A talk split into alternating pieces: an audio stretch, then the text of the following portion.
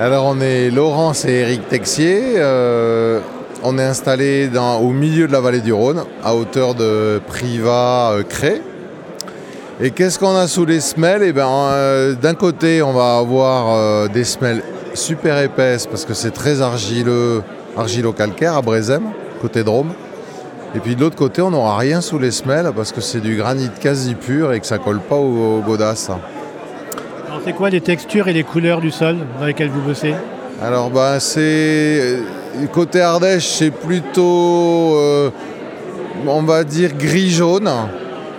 Ouais, on va dire gris jaune. Et euh, côté euh, Drôme, on est plutôt sur des ocres.